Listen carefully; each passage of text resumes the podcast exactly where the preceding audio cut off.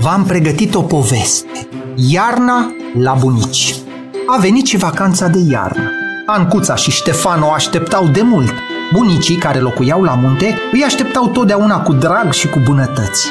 Mama îi chemă pe cei doi copilași și le spuse Mâine trebuie să mergem neapărat la bunici. E zăpadă multă și anul acesta a venit un grup de artiști care sculptează în gheață.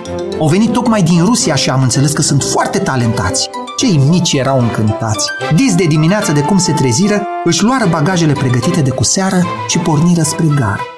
Ce mai veselie! Aici în oraș nu prea era zăpadă, dar pe măsură ce trenul se apropia de munți, zăpada îmbrăca din ce în ce mai mult împrejurimile. În fața gării, bunicul îi aștepta cu cojoace mițoase de lână și cu sania cu doi cai aprigi.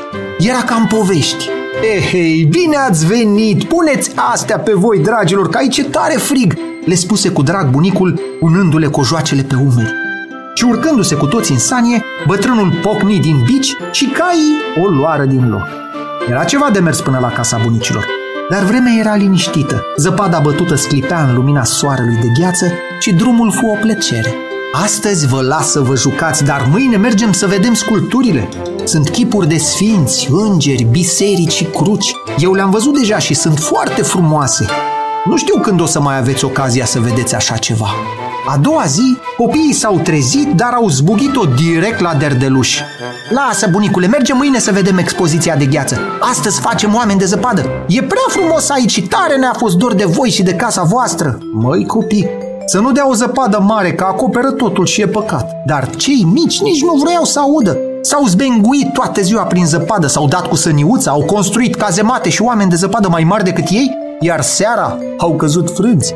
În următoarea zi, cum se trezesc, se duc bucuroși să-și ia hăinuțele și cizmulițele și ies în curte gata de plecare. Dar ce să vezi, toată noaptea ninsese zdravă, de nu se mai vedeau nici potecile. Nimeni nu ieșise încă pe drum. Peste coama gardului se vedea doar un vecin care se lupta cu omătul, păcând o cărare îngustă cu lopata. Ce păcat, spuse bunicul, intrând cu un braț de lemne și scuturându-și ciubotele. Așa expoziție frumoasă nu o poți vedea oricând. Știți voi vorba aceea, nu lăsa pe mâine ce poți face azi? Adică nu amâna niciodată ce poți face imediat, nu tărăgăna lucrurile și nu le amâna fără motiv. Câteva minute au stat cam bosunflați cei mici. Își învățaseră lecția. Dar apoi au spus chicotind, știi ceva, bunicule? O să facem și noi o expoziție chiar aici, în grădină, doar pentru tine și bunica. S-au pus de îndată pe treabă. S-au trântit în omătul proaspăt și dând din mânuțe au făcut îngeri mari pe zăpadă. Iar curtea bunicilor răsuna de chicotelile lor.